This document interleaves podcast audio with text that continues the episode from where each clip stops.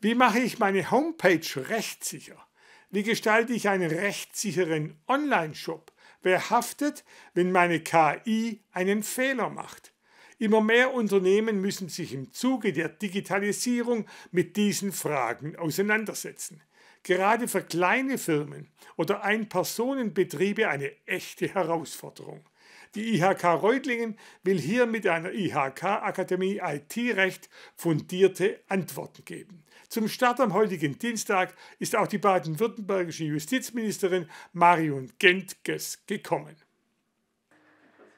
Es müssen nicht immer vollautomatische Produktionsprozesse oder künstliche Intelligenz sein.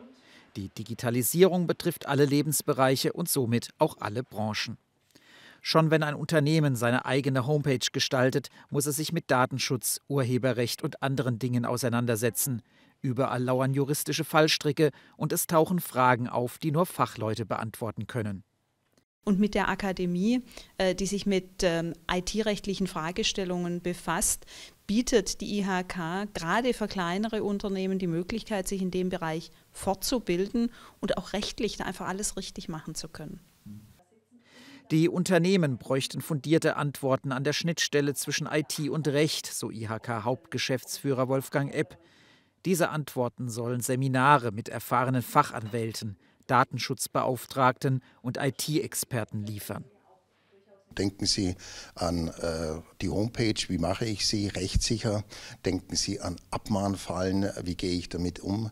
Denken Sie an maschinelles Lernen, wenn da was passiert und die Maschine falsch gelernt hat durch künstliche Intelligenz, welche Konsequenzen hat das und vieles, vieles mehr.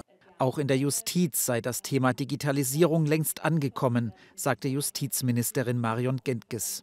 Baden-Württemberg sei da führend. Nicht nur bei den elektronischen Akten, die bis 2025 bundesweit jedes Gericht führen muss. Auch die künstliche Intelligenz spielt bei der Unterstützung der Richter eine immer größere Rolle. Aber es gibt Grenzen. Ich persönlich will schon, dass Urteile hinterher von Menschen getroffen werden, bei allen Unsicherheiten, die auch das birgt, aber ich halte es für wirklich wichtig. Bei der Unterstützung, bei der Ausgestaltung von Verfahren, beim Zugang zur Rechtsprechung, glaube ich, kann uns die Technik aber sehr helfen. Gerade seien die Justizminister in der Diskussion, wie die Verfahrensordnungen so angepasst werden könnten, damit sie der modernen Justiz mit digitaler Unterstützung auch dienen könnten, sagte Gentges.